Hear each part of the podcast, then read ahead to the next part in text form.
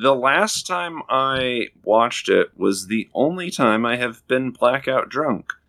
And did that help your feelings on the movie or not? Uh, a little bit, yeah, because I was starting to feel sick, and then I was like, "Oh, I can just watch The Water Boy," and then I threw up a bunch.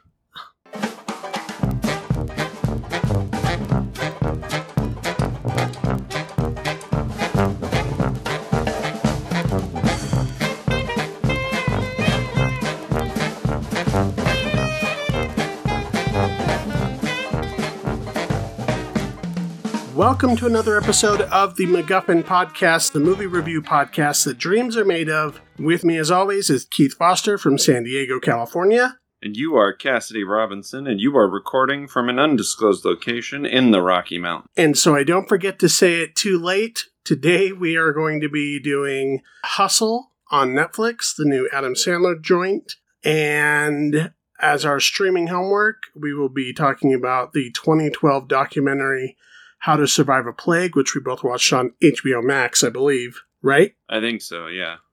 Tim Sale, famous comic book artist, uh, just passed away today. Yeah, yeah, really, really bummer. Yeah, I mean, he was he. I think is a foundational comic book artist for modern comics. Like Mm-hmm. uh, his style and approach are just so unique and and definitive and uh, yeah, it's it's a really really huge bummer. And he was really nice when we met him. Um, you know, it was very briefly at a comic book convention. Uh, at Yeah, it was it was a signing table kind of situation. Yeah. Yeah, but he but I did mean, like he stop was- and talk and everything. Like I remember I handed him my notepad, which I don't know where it is now actually, and uh, had him do like a little like Batman insignia. Um, Yeah, and he, was passed. He very gracious to all of his fans. yeah, he passed the page that Humberto Ramos did of Hellboy that I had him do earlier that day. Uh-huh. and he was just like, "Wow, who who did this one?" And I'm like, "Oh, that's Humberto Ramos." And he's like, "Wow, that's re- that's really cool." I just I thought it was like a cool, like genuine moment of like, you know, real recognizing real. Yeah, yeah, And in case people aren't aware yeah, and of uh, Tim Sale's work, he's probably most well known for Long Halloween, the the Batman graphic novel, as well as Dark Victory, the sequel to Long Halloween. And but he also did a lot of stuff for Marvel. Uh, uh, You know, the Spider-Man Blue. Spider-Man Blue is one of my favorite Spider-Man stories of all time. Yeah, it's a great, it's a great, uh, you know, and this, I think you know the Tim Sale, Jeph Loeb stuff. Whenever they re- worked together was was always something special because it was always kind of outside of canon, so they could just tell like Mhm. these cool sort of cinematic stories that have beginning, middles, and ends. They don't have to like worry about years and years and years of you know what what was happening in canon. So their stuff is also not Yeah. only like great to look at and read, but also a great jumping on point for people who are maybe not as like entrenched into the years long yeah, yeah, they're, comics they're world. great. They were great, like single, single stories that they would work on together.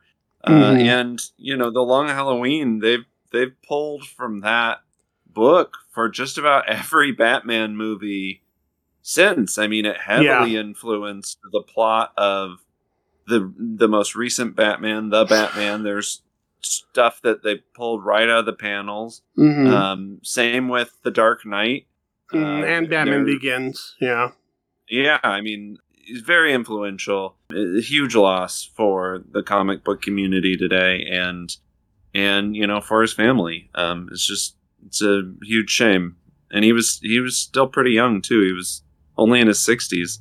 When people say they don't like comic books or uh, they don't know where to get started or anything like that, Spider-Man Blue is always one of my first recommendations because Mhm. uh, I mean, it's just so good. I, I think it's right up there with, you know, the the best comics has to offer. Um, with the Dark Knight Returns and Watchmen. Um, and Yeah. you know, it's it's a little less cynical than those. and I actually recently read Daredevil Yellow not too long ago. hmm um, and it's really good. You know, just a just a good little origin story or a different take on the or on the Daredevil origin. I need to I need to read some of their other work because I, I haven't. Yeah, there's that the the Hulk one they did. Mhm. There's the Captain America one. Sam- And he had a really cool, super stark, very dynamic, um, uh, noir sort of style to everything. Oh yeah, very very graphic, but uh, very.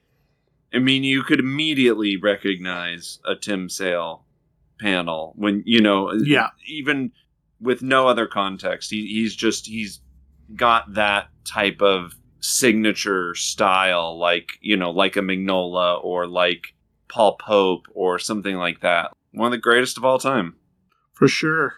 So before we get into the uh, the review of Hustle, uh, I wanted to talk a little bit about Adam Sandler as a actor comedian and do something we've done before: the overrated, underrated, best and worst picks from us. Um, we also asked listeners what their favorite movies were of Adam Sandler. So I'll read those off before we get into ours. But controversial figure, I think, kind of. He certainly had some very nosebleed inducing peaks and valleys of, of his career.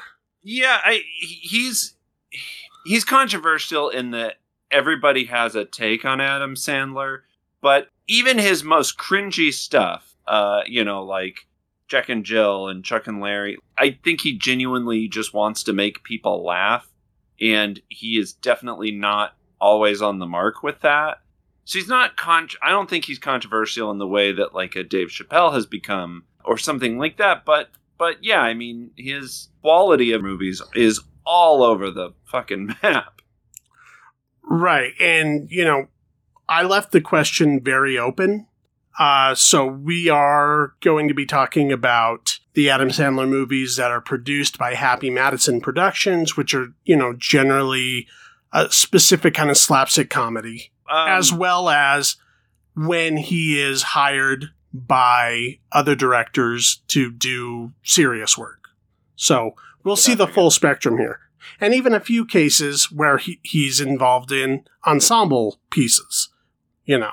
so I I have a question for you here um, before we get into some of these answers. hmm I was thinking about it. Is I, and I think he might be. Is Adam Sandler the most successful SNL alum? You mean like money wise or or just, I just I just mean career in- in respect, terms of career. I, I mean, he's one of the few that has kept uh, an active career. Mhm. Um, he can still sell a movie on his name alone. Uh, he has his own production studio that is just continually producing things. You know, most of the other assets, I can't think of an SNL cast member who's had such a at least such a long uh, career. I mean, you know, a lot of people, you know, would rise real quick um, uh, and then, you know, kind of peter out. Like, uh, you know, Mike Myers was on top of the world at a point. Um, Ed- Eddie Murphy, same thing. yeah. Um, but it just in terms of post SNL career, I don't know. He, I think he's right up there with Eddie Murphy because, like, like Oh, I'd say he's probably eclipsed Eddie Murphy now as far as just like staying relevant the longest. And yeah, yeah. you know, he hasn't stayed saying, like- relevant and unscathed. I mean, you know, we'll we'll get into it, but there was a there was about ten years where I pretty much wrote him off. I was like, he, he's not interested in making movies I want to see anymore, just period. And then all of a sudden Oh, he yeah, was. I'm, I'm same. but yeah, and there was always he's always managed to find an audience for what he's doing, even if I'm I'm not part of that audience or critics in general or or whatever. But you know, he's yeah, I, I'd say he's managed his career probably the smartest of anybody. I mean, it, you know, not counting people like Robert Downey Jr. or some something like that, who's was only kind of Sure, yeah. barely a cast mean, member. But, Um, but even that, you know, even some of those names, I think him owning his own production studio is a big, you know, uh, or or being a, a part of this of independent production studio is probably uh, a big key to his longevity. Right. And if you think about it, when he made that deal with Netflix, I think a lot of people, because this was around the time towards the end of that period where he was just making comedy schlock. I think a lot of people sort of wrote that off as as like, oh, okay, well, he's just not interested at all in competing in the box office anymore. Like he doesn't see his projects as even being valuable enough to do that. But really, I think he he saw what was happening way before anybody else and was like, this is the way people are going to be watching comedies. Yeah. It's not going to it's not going to be in the theaters.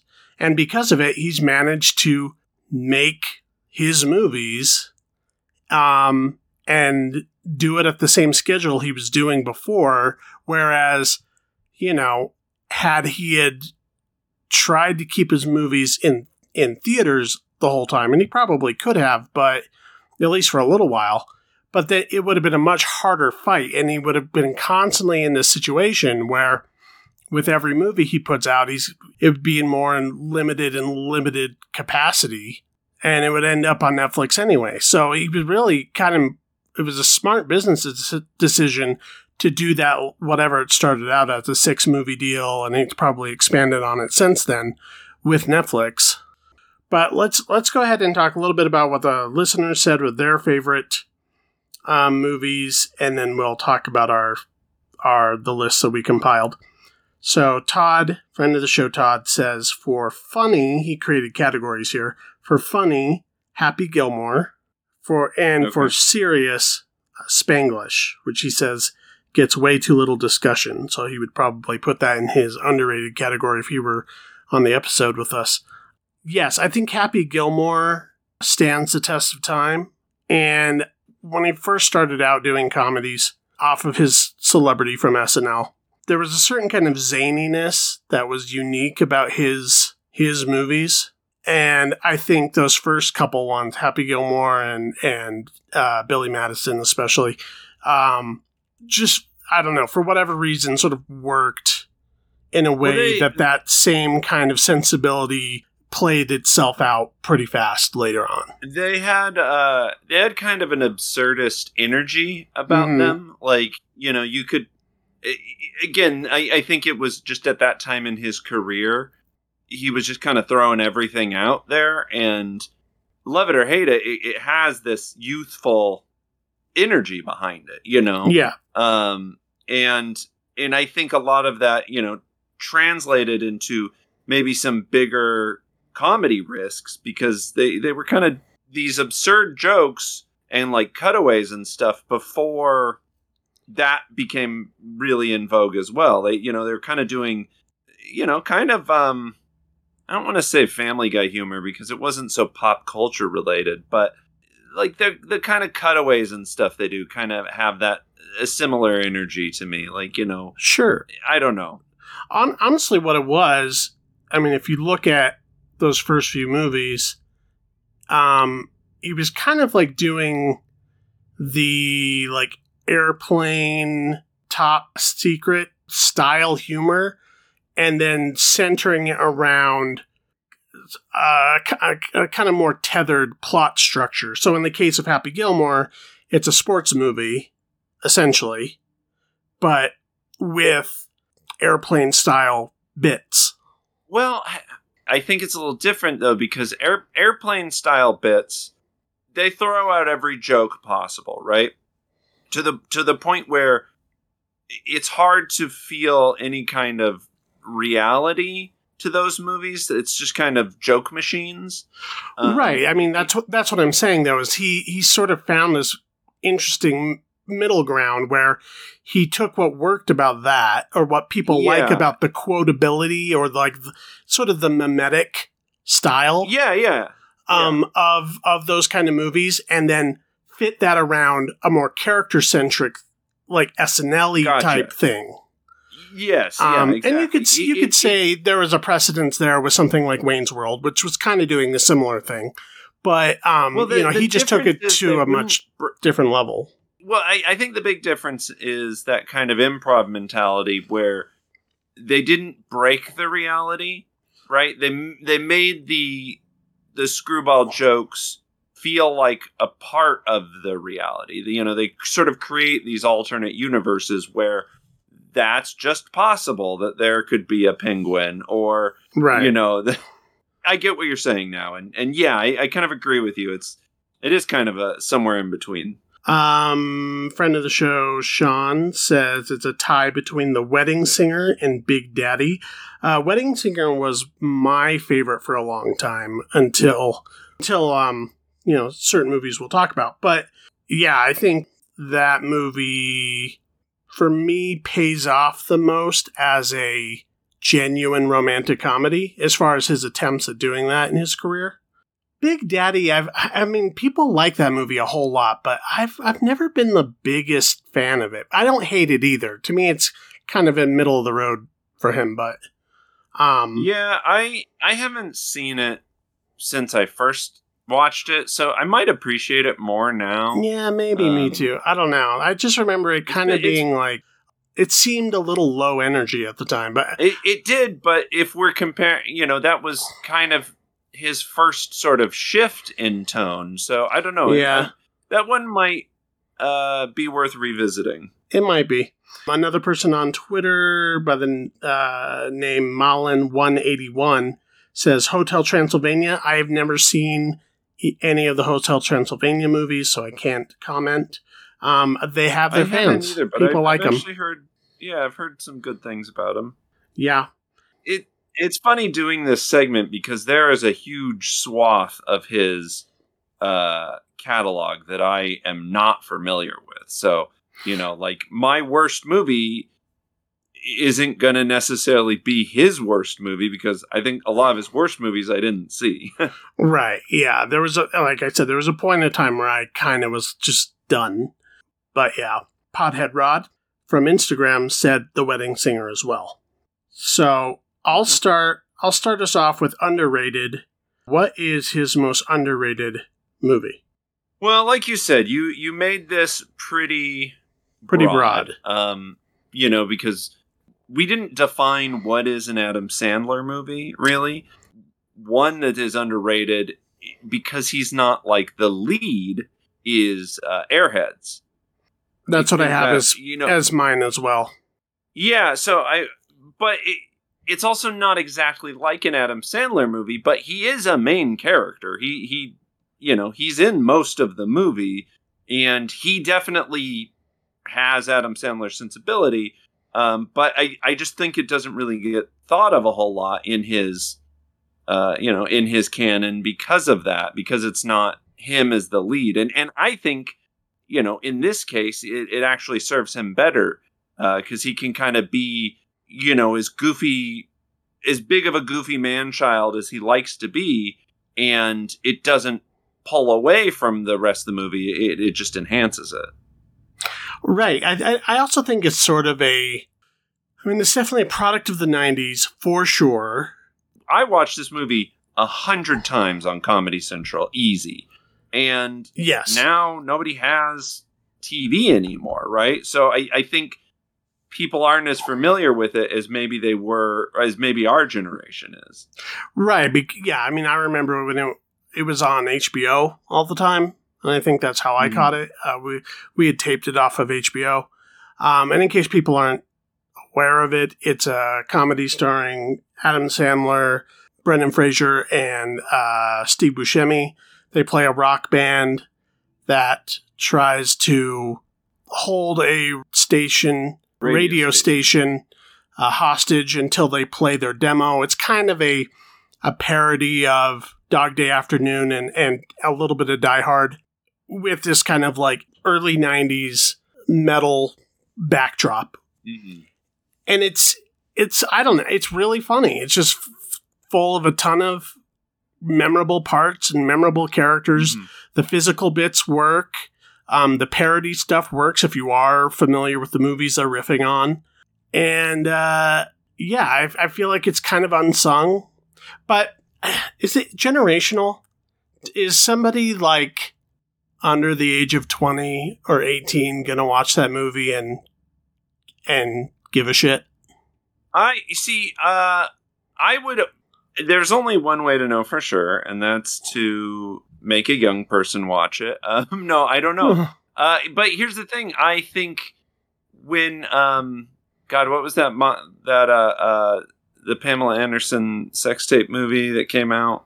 Or oh, the show. series. Um, yeah, yeah, yeah, Yeah. with Sebastian Pam, Stan. Pam and Tommy. yeah, like you know i think that has obviously more to say thematically and morally about you know um about the treatment of women especially at that time yeah. but there's It's a lot of aspiring that, for more. yeah but there is a, a lot of that aesthetic still you know it's you you have tommy lee living that tommy lee lifestyle and and you know i think i think there's always going to be something kind of appealing about watching rock stars fucking train wreck their lives. Like there's a reason they got famous in the first place and it's because it's because they live these lives that we can never recognize. But they try to keep this sort of like of the people rebellious attitude. Yeah, and and it, it always goes wrong and it always turns to this you know uh, uh, uh, it never works out the way anyone wants it to so i, I think there is something i don't know I, it's hard for me to say because i'm of that generation but I, I think you know there's a reason we still tell stories about that era yeah, and I yeah, I think that the '80s. I mean, this this took place in like '94.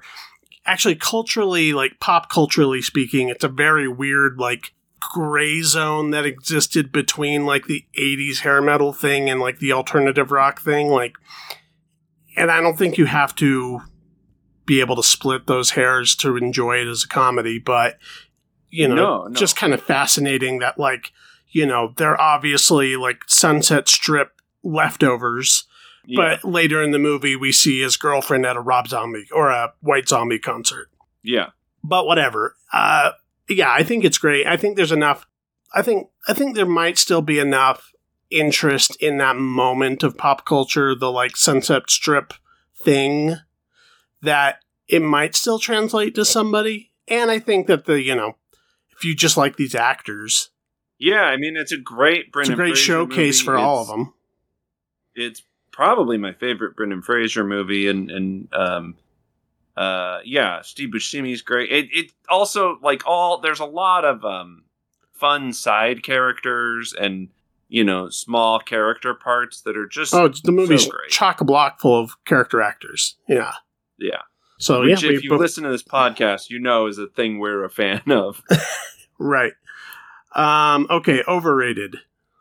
My pick for overrated, and again, this is only counting the movies of his that I've seen. So. Mhm. uh, uh, yeah, there's a lot that that I missed later on, but I think kind of overrated. And this doesn't mean I don't still enjoy it partially, but The Water Boy. Oh, Um, interesting. okay.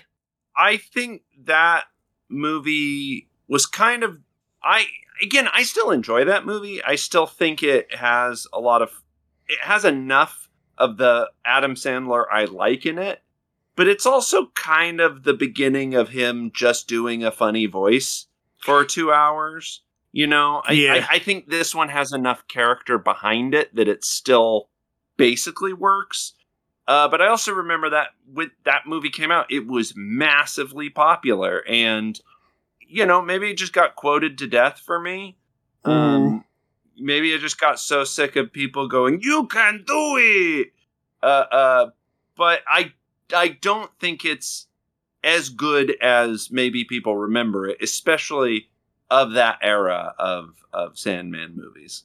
Yeah, it is. It, I would say it is kind of like starting on the downward trend of where his stuff would end up later. I don't. I still think it's Yeah. it's watchable and funny, and I think that um, I think Kathy it's Bates still- almost single handedly saves the whole movie, and, and Henry Winkler is really good in that as well. oh yeah, yeah, he yeah. Well, I that's the that's what I mean though. It still has enough heart and enough enough that grounds it that keeps it from going, you know, hmm too far that other way. One of Uh, the can last things that to- Fairuza Balk has been in that I can think of.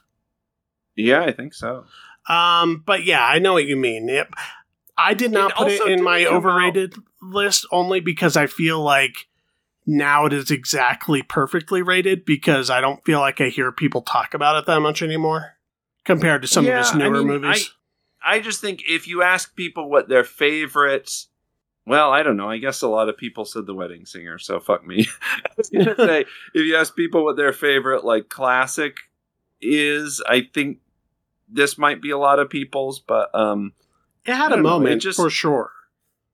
it definitely did, and, and maybe it just had the Shrek effect. Uh, you know, like it just it, I got so so exposed to it. I saw it so many times that it just kind of wasn't fun anymore.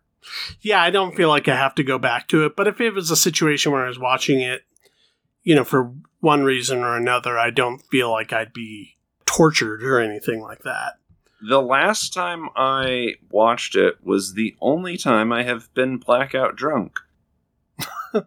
And did that help your feelings on the movie or not? Uh, a little bit, yeah, because I was starting to feel sick, and then I was like, "Oh, I can just watch The Water Boy," and then I threw up a bunch, Well, there you and go. I haven't done that since. So, and I haven't watched that movie since. you have a, a taste aversion now to the Waterboy. Um, Maybe that's it. Maybe that's all it is.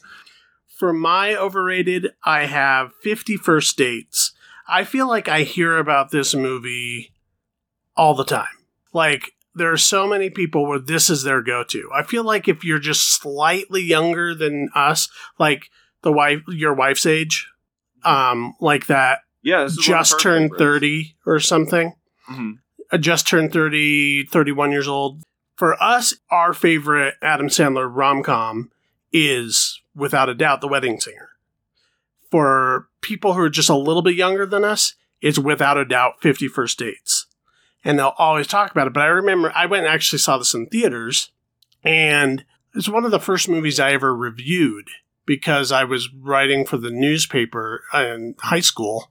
And I went to the movie, you know, not with any kind of like preconceived ideas of, you know, Adam Sandler is, a, you know, taking him seriously one way or the other. I just liked his movies. And this was before he had made a lot of stinkers in a row.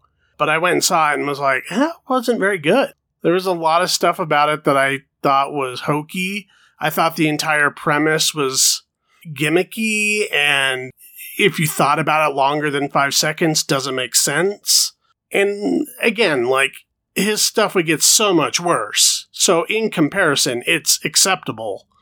But there's some bits that work, and I think that him and obviously him and Drew Barrymore have great chemistry, and that kind of saves the whole thing. But I think a lot like I, I also think uh, Sean Astin's a lot of fun in that movie. he's a- yeah, it looks he's kind of the insanely the different. Henry Winkler, Kathy Bates of that movie. Like he, sure. uh, I think, I think, um, I don't know. I saw this one uh, not too long ago, actually, because uh, Ashley wanted to watch it. It was one of her favorites, uh, and I don't know. I hadn't seen it before, and I was like, "Oh, this isn't this isn't bad," you know. And and maybe it's because we're sort of on the other side of the the Adam Sandler tunnel, but I do think it has its charm. But I I do agree with you that I don't think it um it holds up to some of his earlier work. Right, like there's you know there's a there's a scene with a like butch masculine zookeeper who gets puked on by a seal, and that's the joke. Eh, okay. and that to me that was just like a warning sign of things to come in his career. Sure. Um, and then yeah, like again, the whole premise of it, which you either buy into or you don't. I just it's a bridge too far for me. Like, you know, by the end of the movie, I'm like, okay, so every day she has to learn she has a kid. What the fuck? I mean, it's it's not that different than Memento. Like, I don't know. For me, that the premise is fine. I mean, it's very premisey, but uh, I don't know. It didn't. I I was able to buy into it. I guess. I think it's a little overrated. Okay, the worst Adam Sandler movie you've seen. Yeah. Well, again, this is people are gonna be mad. People are gonna be mad about this because I I didn't see the worst of the worst. I didn't see. I now pronounce you Chuck and Larry. I didn't see uh, Jack and Jill. Right. I didn't. I Mhm. didn't see any of those because I knew they would be terrible. I had no interest. The worst one I think that I've seen is Little Nicky. I just yeah. cannot stand that movie. I Did you see the whole it- thing? To me, yeah, it's it's bad. I mean, I think I saw it on like TV or something. It was it was a little while after it came out, but it's just the character is so obnoxious. It, it's the beginning of him like banking on this. You know, uh, again, he kind of did it before with the Water Boy, but but now it's like there was there wasn't a Kathy Bates character grounding it. You know, there wasn't there wasn't a Henry Winkler. It was just dumb joke after dumb joke. I never bought into the he's the son of Satan thing. I just I didn't find any of it funny. I just was like it's just annoying. It just annoys me. Yeah, no, I agree. I saw this one um, shortly after it came out on video, and I think this is this came out actually before Fifty First Dates, even. So maybe I was already semi primed to to like cautiously optimistic about Fifty First Dates because of this movie. Yeah, it's just a uh, unlike you know the earlier stuff which we were talking about tries to find that balance between like the Zucker style comedies and the the, the character oriented thing that SNL does. To me, this is just a generic joke factory. Everything in the movie, all the characters are sold out for the joke, And, and, and none of the jokes are worth it. no, they're not. No, nothing's in it is is funny. Um, and I also, it, yeah, I, I, I felt a lot of it was just, yeah, I agree with you. It's just annoying, and, and it it didn't work for me really at all. I again, I don't put this as its worst because I I did see some that came later, All right. but this is, I think that movie is like the prototype of the bad Adam Sandler movie. yeah and that to me that's also like yeah that, you're right like it's it's sort of the first one where it's like oh i'm not gonna just enjoy every adam sandler movie Yeah. no love for the characters at all. Like they're just there to be jo- joke delivery machines. yeah Yeah, something kind of cynical about it. Um, also, yeah, the world building, the heaven hell stuff, even the rock and roll stuff, like nothing felt about lazy. it worked. Yeah, yeah it just felt cheap and lazy and yeah i do want to give a quick shout out though to eight crazy nights being way worse than i remembered it being uh, i watched that a couple years ago during the pandemic uh-huh. And, you know, I I remember when it came out, I was like, oh, it's okay. It has aged terribly. Some really cringeworthy humor, and it's like tries to be a musical, but all the characters have like the most obnoxious voices because he does the voices for like half of the, the characters. yeah, And it's just, it's, it, it also is just way more grating than I remembered it being. yeah. I haven't watched that one since uh, the first time, which I think the first time I watched it, we were at a Christmas party, so I was only like Yeah. barely watching it anyway. Um, but yeah, It's- I have heard that it does hold not hold up, and I haven't. which is a shame because I, I think I think it could have. I think there was potential there, and it just doesn't. For my worst, I have Grown Ups, and I've heard Oh. Grown Ups Two is even worse. But I did not see Grown Ups Two because I saw Grown Ups, and that was enough for me.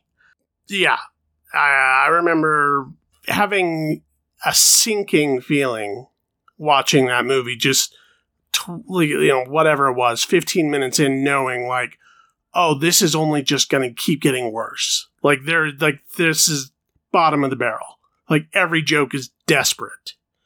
Every bit is the laziest thing you can possibly think of. Nobody here gives a shit. And I just have to like sit through the rest of this now and just endure it rather than enjoy it. And this was the point in which I said, I don't think I'm going to keep going to these until I hear something's better. I think I might have caught a little bit of Jack and Jill in the video store, just like playing on the screen or whatever. But even by that point, I was like very done. Um, and yeah, uh, Grown Ups is just the worst of like what we would now call boomer humor. And uh, it's just bad. It's just a bad, awful movie. Um, it doesn't even look like anybody's having fun. Uh, I mean, it, it looks like they're having fun on the cover. Right. I, I mean, I haven't seen this, so I have nothing to contribute to this conversation. I mean, yeah, I mean, you would think of the cast, somebody, you know, whether Chris Rock or somebody would be bringing some level of something to it, but everybody there is there for the paycheck. It's uh it's soul suckingly awful. And I, yeah, like I said, I know everyone says the second one is worse. I know people have said Jack and Jill is worse. There's some of the stuff that went to Netflix, like Ridiculous Six, that I did not see. I did see one of the Netflix movies, a kind of like crime comedy he did with uh, with David Spade, which was also not good, but not as bad as Grown Ups. I feel like I don't know maybe we should do like a, no. a an Adam Sandler like spin-off pod or something where we like live watch all of them and comment on them or something. I don't know. I just I I enjoy listening to how much you hate a bad Adam Sandler. uh, so I, I don't know. It might be fun to just like go through his entire catalog at some point. There's a, there's there's a, actually a few Adam Sandler podcasts out there. I, I, used to listen to one called the Adam Sandcast. Um, and one of my favorite segments is did he just die? Because there's there's uh, you know slapstick humor which would actually kill a person in almost every Adam Sandler movie. Um, oh, yeah, there's a lot of that in The Water Boy. yeah. Um, Okay. Uh, what is the best Adam Sandler movie that you have on your list? Uh, I have a split answer here. Okay. I think because I I think it there's again we left the the description or the you know the definition intentionally vague. I think the best Adam Sandler movie like like if you're wanting to watch an Adam Sandler comedy, if you're going to I want to laugh. I, I want a, a good time movie. I'm going to turn on an Adam Sandler movie. I think it's The Wedding Singer. I absolutely, I still think that movie holds up. It's still just incredibly charming. They find a, a perfect balance, I think, of tone. Uh, uh, it never gets fully into the kind of brattier side of Sandler because um, it just has a, an amazing amount of heart and pain and uh, love to that movie, and it, it balances the humor really well. He he goes, you know, he goes to a darker place with Robbie without becoming a full blown caricature like he can. Yeah, uh, and everybody just feels it's just a great, charming little romantic comedy. Um, uh, if we're not going off of like his comedy oeuvre, uh, I would say Uncut Gems um, is his best performance um, because it's him actually acting. It's him actually trying to transcend being an Adam Sandler character, and it it, it was just a, an incredible movie that I never want to see again because it almost gave me a heart attack. um, but it's just really well made, uh, uh, and just it wasn't something I thought he had in him. Okay. Yeah, I didn't. Uh, I didn't uh, make the distinction between his comedies and his serious work. That's uh, fine. I mean, you didn't have to. I just I no. I, I, under, like I, I understand. I understand the uh, the impetus of doing that, but um, for me, it's uh, it's uncut gems or uncut gems. um yeah, no, it's great. It's it's a it's kind of a perfect movie, and yes, it's it's certainly more of sort of a a softy film that happens to have Adam Sandler in it than an Adam Sandler movie, if we're thinking of it in those terms. But I thought you said softy, not saf. Like like you meant the Safdie brothers. I thought you said like softy film, and I'm like, there is nothing soft about that. no, no, yeah. Ben, uh, ben and uh, what's his brother's name? I forget. I don't know. They just know the Sa- Safdie the Safdie brothers. brothers. Yeah, yeah. No, it's it's it's a really really good performance. It's a really great character study. Uh, I also don't think, even though it's a serious movie, insofar as like the events of the film are serious and to be Yeah, taken yeah. It's- serious. it is a tragedy. Yeah. Yeah.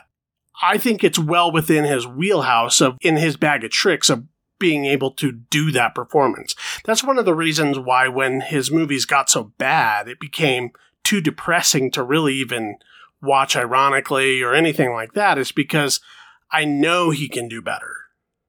And I know that he that there's a there's a he has a darker side to his comedy that isn't just making fun of trans people or whatever. You know, like I Yeah. I knew that he, I I knew he could do this movie, and it was great to see him get the opportunity to do this movie. Um, I will forever be mad that he didn't. Uh, I will forever be mad about his Oscar snub. Oh yeah, that was that was insane. I actually forgot that that, that happened, but uh, yeah, I think it's it's it's really really good. Uh, however, the only reason I didn't say Punch Drunk Love is because Uncut Gems exists, and so Sure. and also I- uh, Punch Drunk Love I don't think is over or underrated. I feel like it is rated exactly where it should be at this point. But uh, you know, people who saw Punch Drunk Love when it came out, or also knew that he was capable of this, because Yeah. that was a movie Yeah, that I, I that mean, sort of I traded like in it. his his quirks as a comedian and took that darker side of him and you know applied it to more of a real world setting and Mhm. Paul Thomas Anderson is like legitimately an Adam Sandler fan. He he loves his comedies. And he Mhm. wanted he just wanted to take that that character that he plays and flip it on its head. Um Yeah. I, I mean, I love seeing Adam Sandler try. go. Yeah, try. Yeah. Uh, uh, I, I almost put for underrated um, funny people because that's at that point in his career, he, you know, he was really making fun of his own career in a Mhm. very cynical, dark, angry way. And uh, uh, any, t- I think anytime he can still tap into that kind of unrest that he has, it, it, it it's good because it's it's it's dynamic to watch. Like you know, all of his whole career is uh, kind of about these you know arrested developed man ch- man children in some way or another looking for some kind of male figure in their life right and when when he can really tap into that it just really works Yeah. Yeah, and I think his best work knows what to do with that, especially when he's working with with somebody like a Paul Thomas Anderson or the Safdies or um, you know, I, I really uh, enjoyed him a lot in the Meyerowitz stories. I didn't love that movie, but I thought he was great in it. And those and um, again, like he's he's capable of being a very studied character actor when given the chance to be, and when he gives himself the chance to be. Well, and, and I think sometimes, uh, uh, you know, we've talked a lot about how he has his own production company and stuff, and and Yeah. he hires a lot of his friends, uh, you know, that he's worked together with for fucking forty years at this point, right? Mm-hmm. Uh, and I think I think when people outside of his normal kind of circle get involved, it usually leads to something a little bit that stands out a little bit more. You know what I mean? I, I think he tends to surround himself with friends, and it's very easy to, you know, when you're joking around with your friends, to not have the best product. And, you know, when he's an actor who's hired by the Safdie brothers, I think he's he's trying to pay attention a little bit more. He's trying to, you know, he's he's trying to do the work. hmm Did You you, know- ever see the 9/11 one? No, uh, uh, the one with Don Cheadle, or was yeah, it? uh, Rain Over Rain, Me. Reign over me. I did not see that. I. It kind of came and went. I don't know. It'd be worth looking at. Let's keep that in mind for a Yeah, future, I- uh, a future homework. Um, Yeah, But I think- I, I think that would be more like the Adam Sandler I tend to enjoy.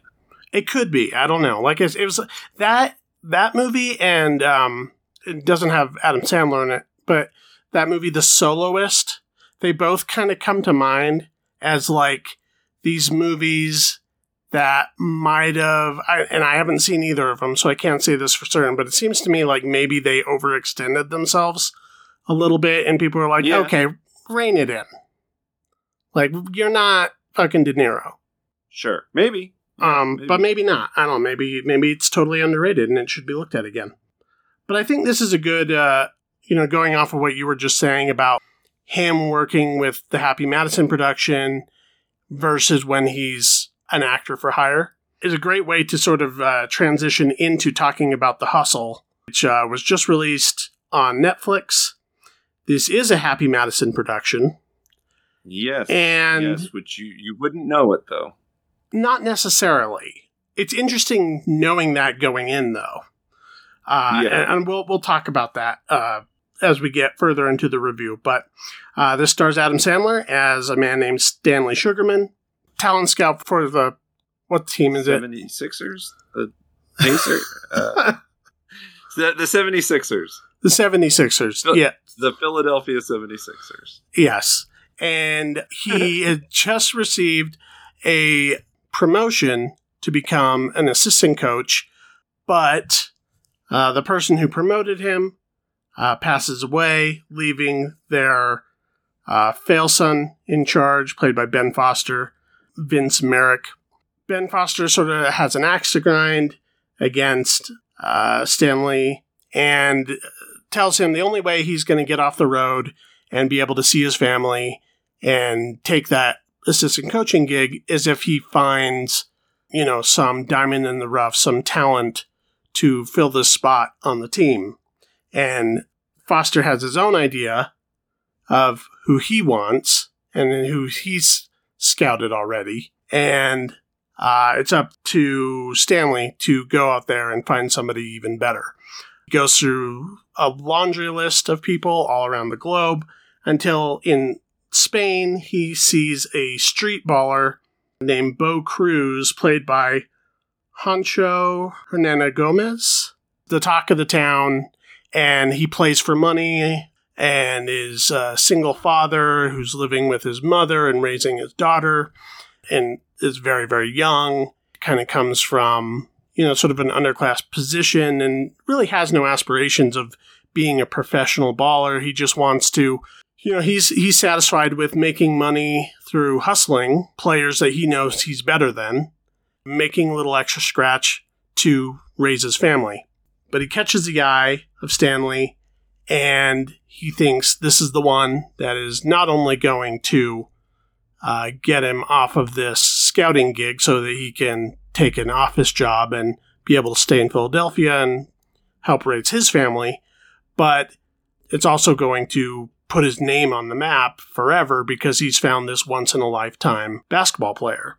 So after some finagling, he gets Bo Cruz to come back to Philadelphia with him, where he has discovered that uh, Ben Foster um, has put a thousand more roadblocks in his way, and he has to sort of prove himself beyond the shadow of a doubt that he really does have this great player. So they have to go through all these different sorts of tryouts and and showcases to prepare.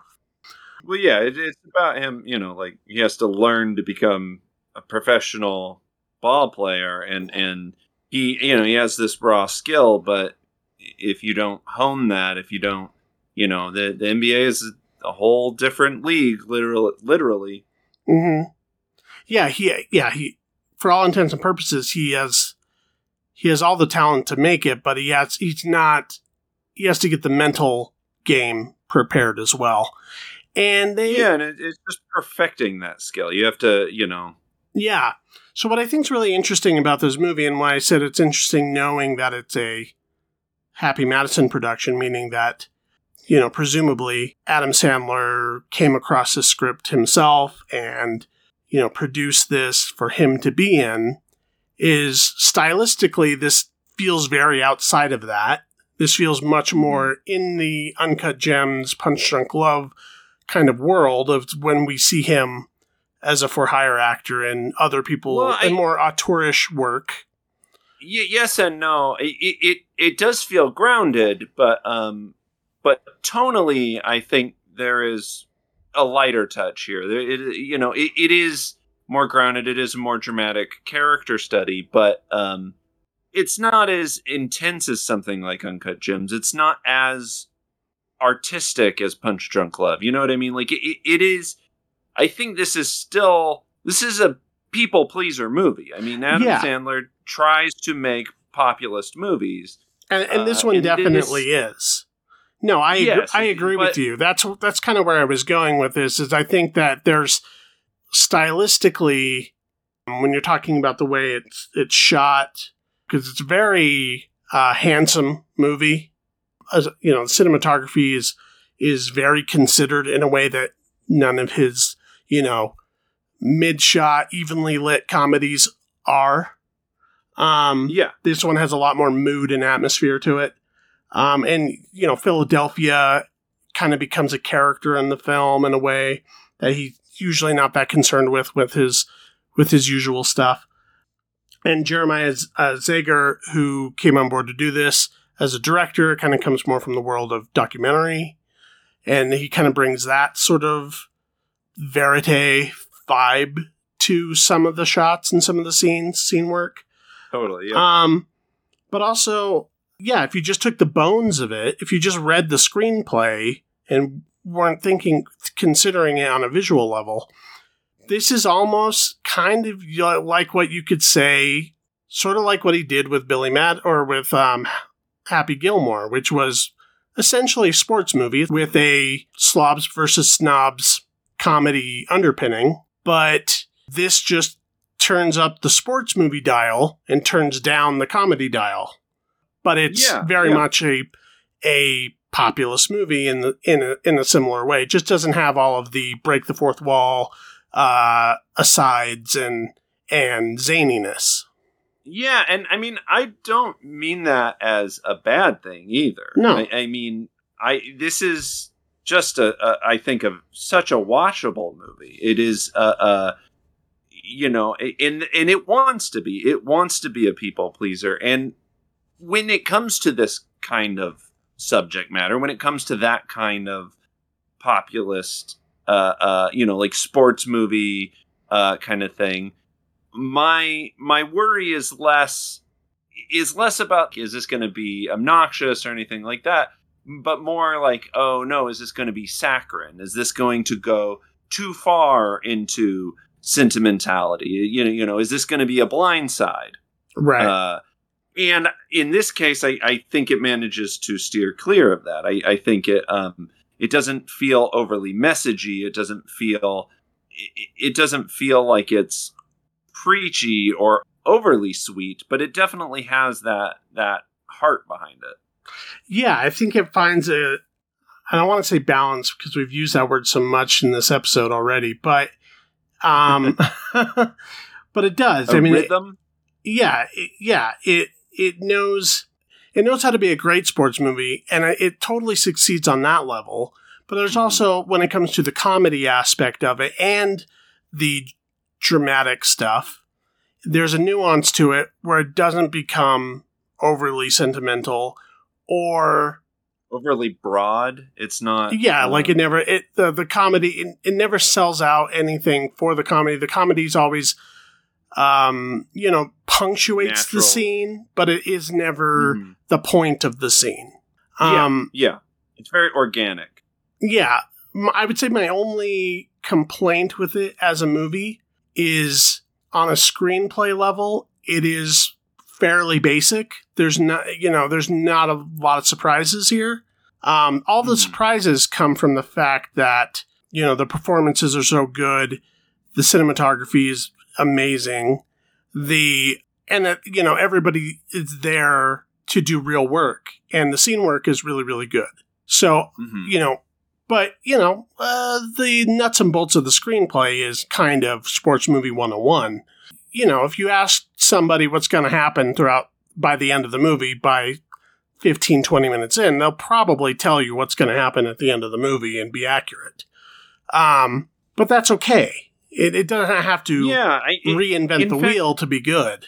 in fact, I think in this case, it's probably better. I, I, I mean, uh, not better. I, I mean, it's so watchable and pleasing and and fun a- as a movie that it's like I they yeah they could have sacrificed that to have maybe a, a, a more artistic twist in the story or um, to try and say something maybe a little deeper but I don't want that from a movie like this necessarily you know what I mean I I I did want it to work out the way it does and you, you know like it it works because it functions as a sports movie. It functions as uh, uh, so well. But I, I do know what you're saying. Like I, I do agree with you. Like I wasn't surprised by anything on a plot level, but I didn't necessarily need to be. No, and in, fact, I think you know Sandler taking this on on his own, you know, with the hel- obviously with the help of his director and and, and the writers and everybody. It's not like Yeah. he, you know, it's a one man show by any means, but Well, and and by I him think it's also doing it under the his umbrella, I think it's it's and him deciding to play it straight as Mm-hmm. opposed to going to absurdist with it.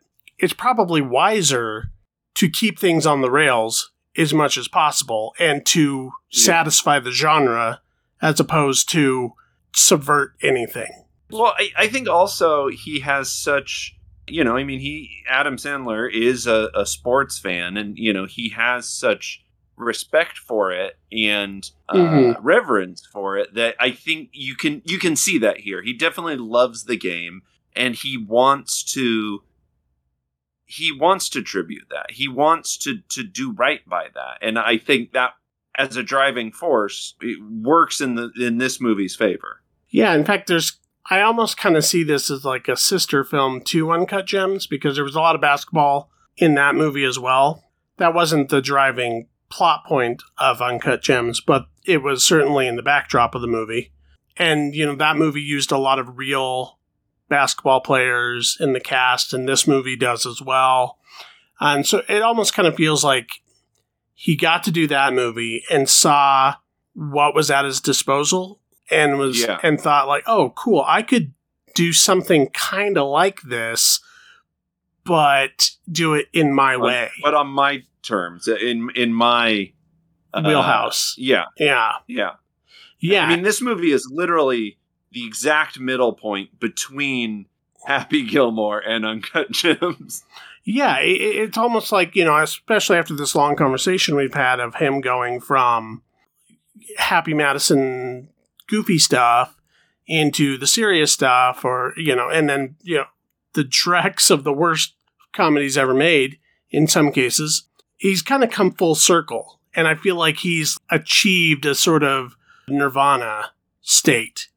If this can be an option in his production now, without have, him having to be handed a screenplay by somebody else and and decide to come on and do the real actor thing with with uh, a more established uh, director or whatever.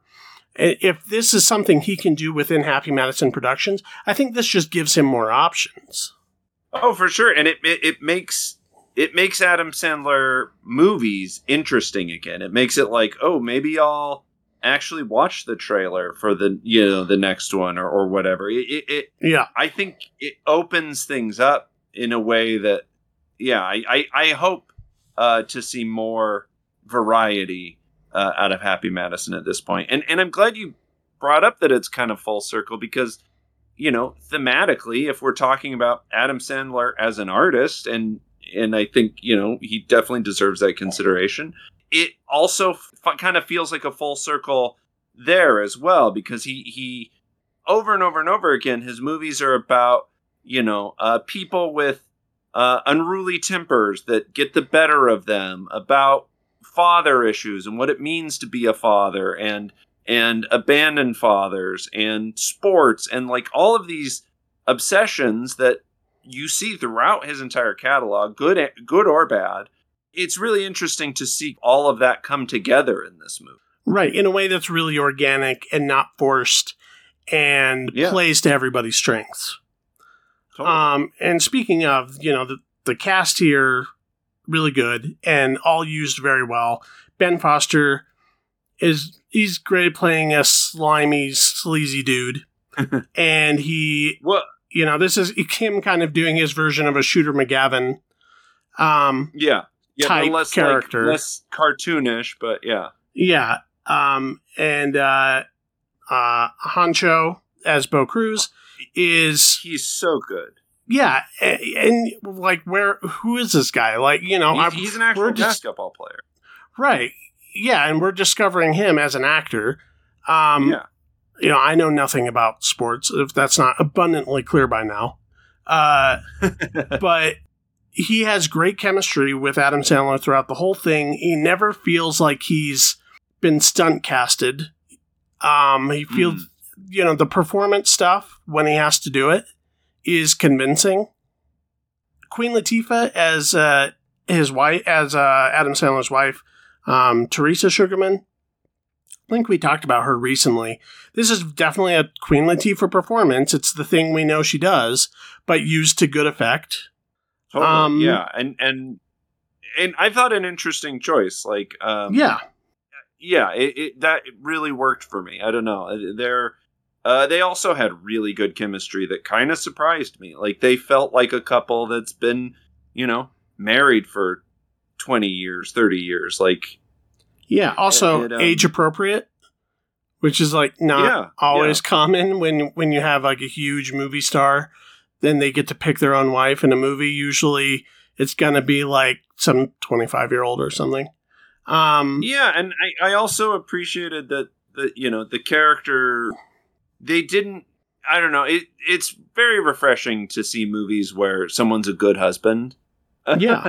uh, because I, it's easy to get you know dramatic tension out of lechery and and things like that. And I, I'm not saying you can't have that in movies. It's just it's it's very refreshing to see a couple that's been in love for a long time and that they're just genuinely still very in love. I, I appreciate that. Yeah, well, that's not a point of tension in the movie. It's just they're very Yeah. supportive of each other. Um, Yeah. and uh, but she doesn't feel like you know some servant character either, who's just there to prop up the lead. Like she feels Yeah. like a real lived-in person. We get to know her in the movie. Um, it's just this is just a good movie. This is just like a Yeah, this is just like what movies at a bare minimum should be. yeah, it's just incredibly solid. Yeah. I I give it a B plus. Like I said, no big surprises on a screenplay level, but not necessarily a problem for the movie. And also, my only there's only one moment it was a little like eh. I don't think cinema has figured out the going viral montage yet. Um, whenever Uh, this happens in I movies, it never it- feels real. it did feel more believable in this to me specifically because they got an actual famous basketball player yeah. uh with, you know with a viral clip like it, it felt more believable because they did have to work for it. It wasn't just uh, I, I i do agree with you. Um but you know normally in movies it's like well i'm just gonna post this thing online and it's gonna go viral. In in this it was like no this is this is something they had to work for. So it, it was a little more believable but i i know what you're talking about. Yeah. Whenever I see it in movies, it's it's always kind of done the same way, and it's uh, well it, you know they have to be device, vague. Yeah, they have to be vague about the platforms because you you don't know if they're going to exist a year later and yeah, like and, that. and it it just is a, a device, it's a plot device. It's very convenient. yeah, Uh, I'm going to give this an A minus. Uh, I think this is exactly the type of movie it wanted to be and needed to be. Uh, I agree with you on the, the screenplay stuff, but to me, that's just not that big of a problem. And and the characters really shine through. And you know, I would much rather have that in a screenplay, uh, compelling characters that I, care about than necessarily plot surprises. Um, yeah, I, I just I think this was it was just a joy to watch, and I can see wanting to watch it again somewhere down the road, uh, just like any Adam Sandler movie. But it maybe aged a little finer. Um, so yeah, A minus for me. Yeah, and this also kind of feels like the movie that I can confidently recommend to other people. Like, even though I loved Uncut Gems and Punch Drunk Love, I understand that those movies are not for everybody. hmm And you know, even as comedies can kind of be divisive, but I feel like this is a movie that I can pretty much say to any Dick or Jane, "Yeah, you're gonna like this movie." Like, Yeah, do you like movies? This is a good one. Yeah, it's just incredibly um, watchable. Yeah, you can you can watch it on an airplane. You can see it in a theater. I don't know if it's playing in a theater anywhere. You can watch it at home on Netflix. It's going to perform perfectly in any situation. Yeah, yeah. I think they did a dual limited theatrical run. All right, all right. Um, well, let's go ahead and talk about the last segment now. Our streaming homework, which is the documentary "How to Survive a Plague," and I will let you describe that. Uh, this came out in 2012, and we watched it on HBO Max.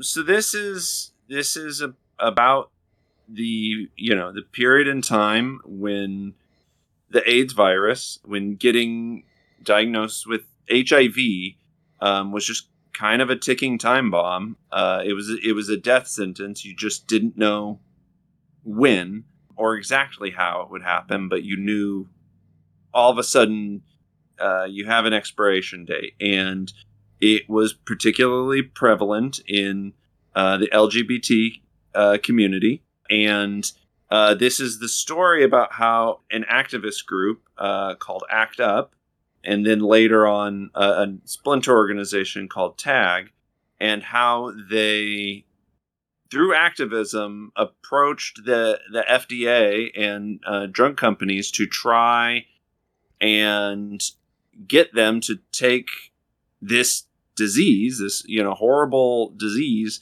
uh, seriously, and and to get them to put the you know amount of resources, the amount of funding uh, that it needed to save, you know, to to potentially find some treatment uh, to s- potentially save millions of lives, and it's about how this group you know educated themselves into the pharmaceutical process and the, the FDA approval process to help you know, to try and help themselves when no political group would take them seriously and, and was just watching a community uh, a global community be ravaged so this is specifically follows um, peter staley uh, larry kramer uh, bob rafsky i mean there were so many people involved um, but these are kind of you know the main players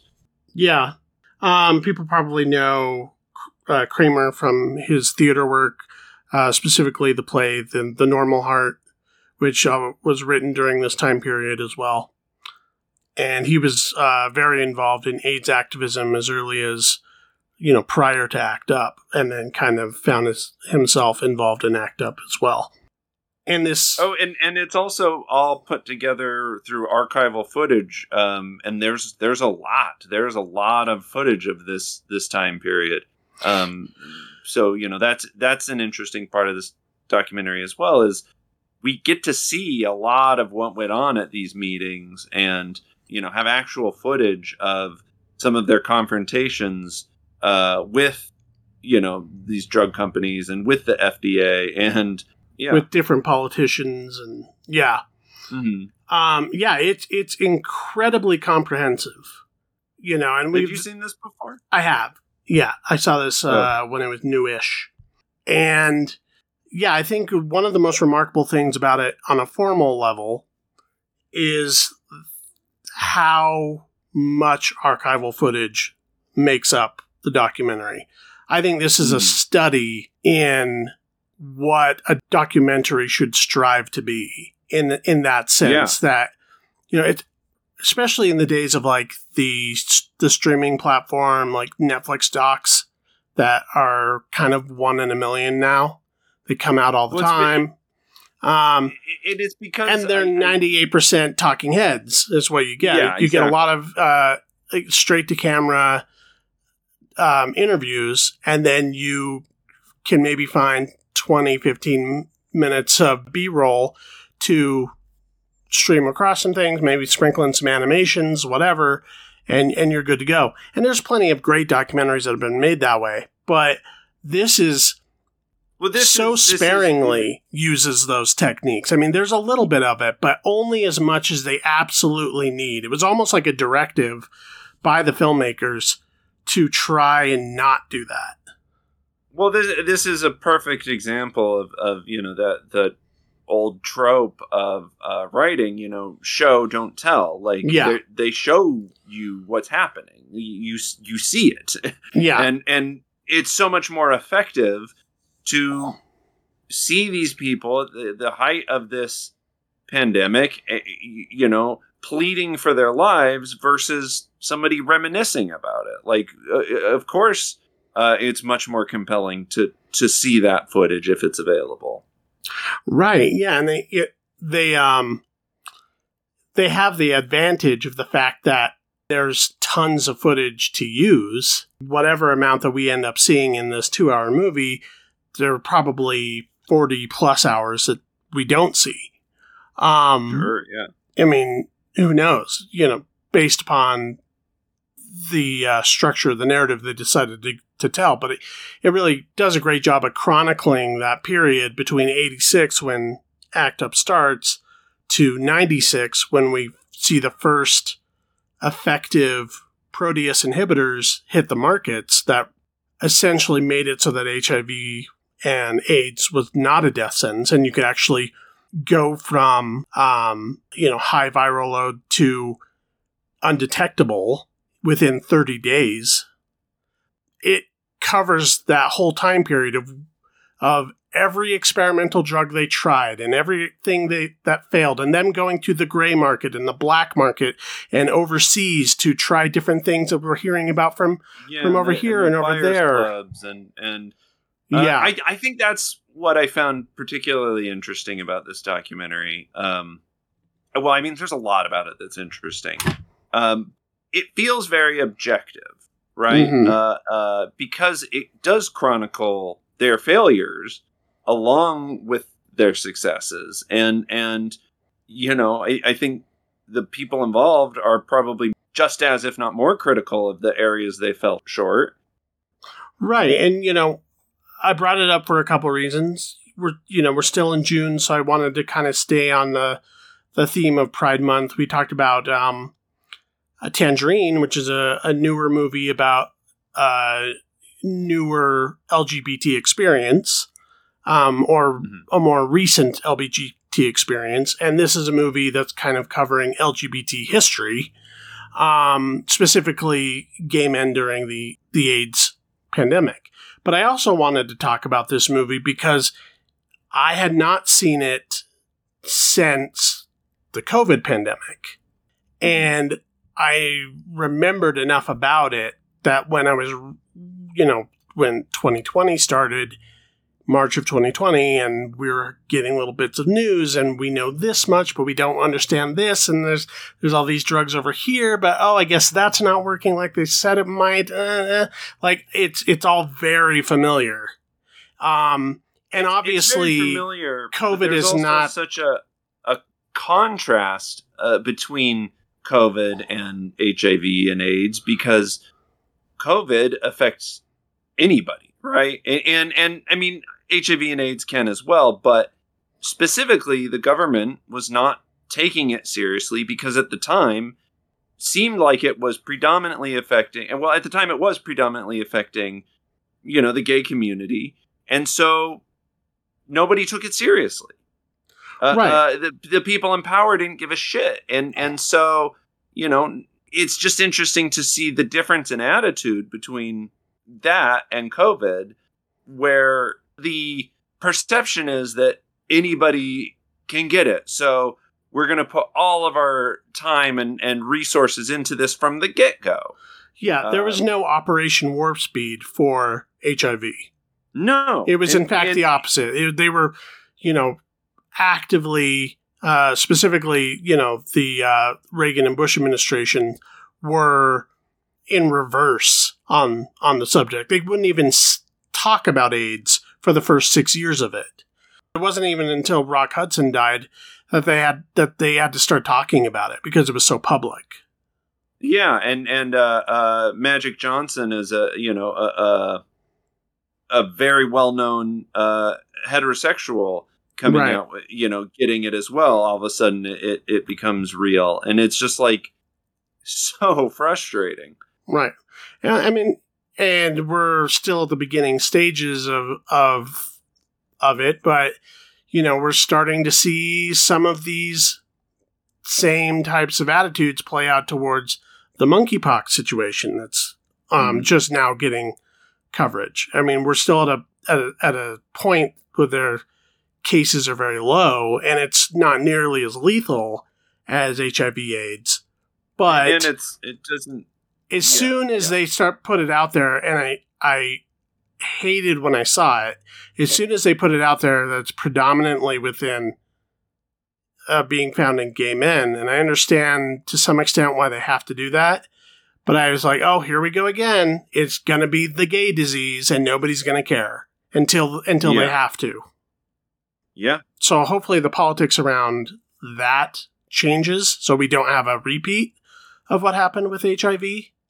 You know, it really wasn't until COVID happened when I remember I saw a documentary that was a special feature on 28 Days Later. And this was like the first that I really like learned about pandemics. I mean, I'd always heard of like the the plague or whatever, but it always seemed like some old, you know, thing that we evolved past and wouldn't be a problem. And I remember watching a special feature for 28 Days Later where they were talking about the reality of fastly spreading diseases.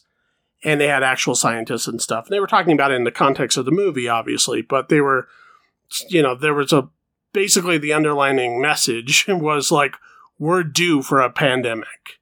It's going to happen. Well, especially when you take into consideration uh, things like how you know we're a globalist society now.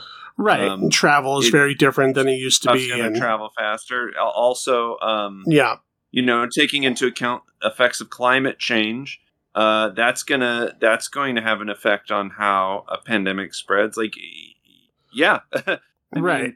But I also remember thinking, like, a little bit later after I learned about the AIDS epidemic, that we had a pandemic and nobody considers it one because it was, you know, quote unquote, the undesirables. That, yeah, that- it was it was that were people- was a- decimated.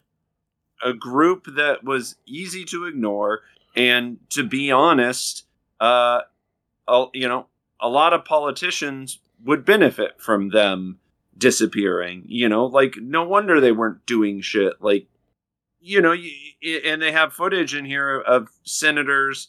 Uh, uh, I can't remember who it was specifically that they call out, um, but you know that specifically talking about how it it you know was a it's a fucking punishment from God, and it's like get that shit out of Yeah. politics, like get that shit out of medical science, like Jesse Helms, who luckily is dead now.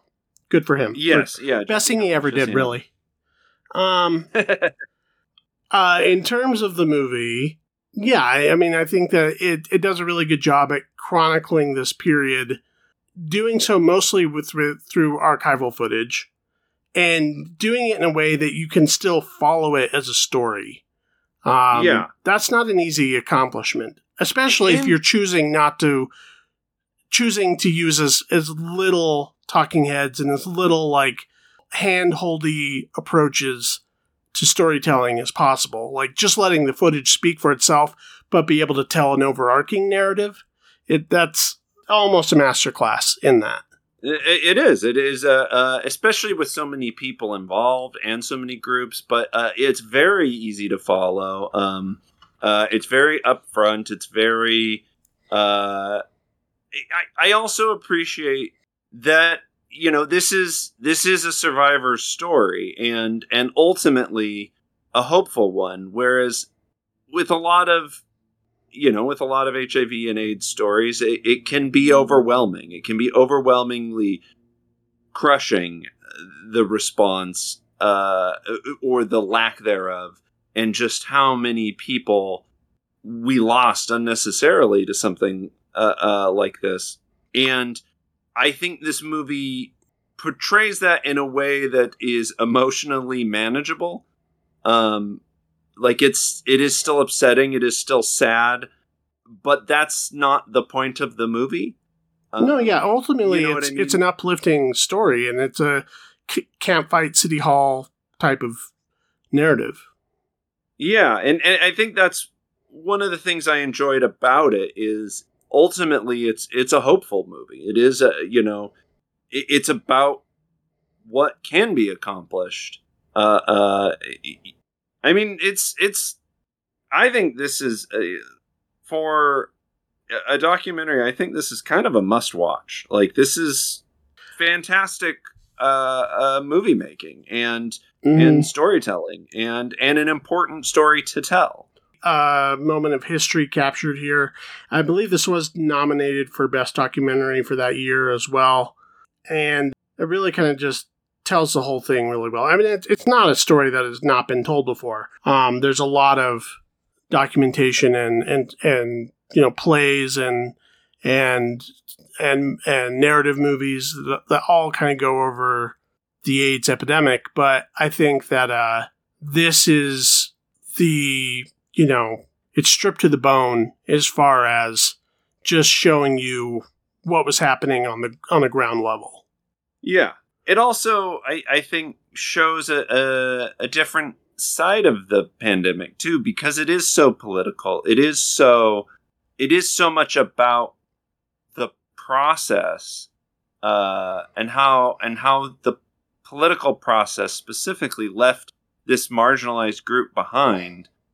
I, I think that kind of shows a different side of it as well that that than we maybe always see. Mm-hmm. I agree. Highly recommend this. I think, um, yeah, I, I think it's a, a kind of a must watch. What did you have for us to do for the streaming homework Okay, now now we gotta shift gears. Um, uh, uh, I assigned to you uh, the Two Jakes, the sequel to Chinatown. Um, the uh, oft forgotten direct- sequel mm-hmm. to Chinatown. Yeah, uh, yeah, which was directed and starring Jack Nicholson. Um, is streaming on HBO Max. Uh, I mean, Chinatown is cinematic classic. Uh, so I'm definitely curious to see um, what what they did for a follow up. Yeah, I I was one of those ones I knew was out there, but I've never seen it. So we'll see. We'll see how that goes. Yeah. If anybody has anything to say about anything else we've talked about in this podcast or previous, you can drop us a line at our email, MacGuffinPod at gmail.com. Be sure to follow us on social media, whether it be Twitter or Instagram, at MacGuffin Pod. Um, you can follow me individually on Twitter and Instagram at VC Cassidy. You can read the movie reviews that I do at the Idaho State Journal by Googling Idaho State Journal Arts and Entertainment page. That's where you'll find my review archives. Um, and be sure to leave us a one sentence review and a five star rating on your favorite podcast app um, specifically iTunes, Stitcher Radio, Player.fm, Spotify, uh, Google Podcasts. We try and be on as many of them as possible. And be sure to read the other reviews and articles by the rest of the MacGuffin staff at MacGuff.in. Uh, you can follow me on Twitter and Instagram at Keith Foster Kid. Uh, you can also follow me on Instagram at Sticky Note Aesthetic. Uh, it's an art account that I have that I never update. That is the end of the episode. Guys in their 50s don't have dreams, they have nightmares and eczema.